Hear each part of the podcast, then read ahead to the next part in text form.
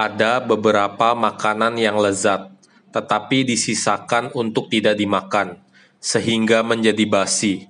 Ada beberapa ketulusan hati yang mengguncang langit, menggetarkan bumi, tetapi dibiarkan untuk tidak dipergunakan, sehingga terlupakan. Wejangan Dewa Zhong Li.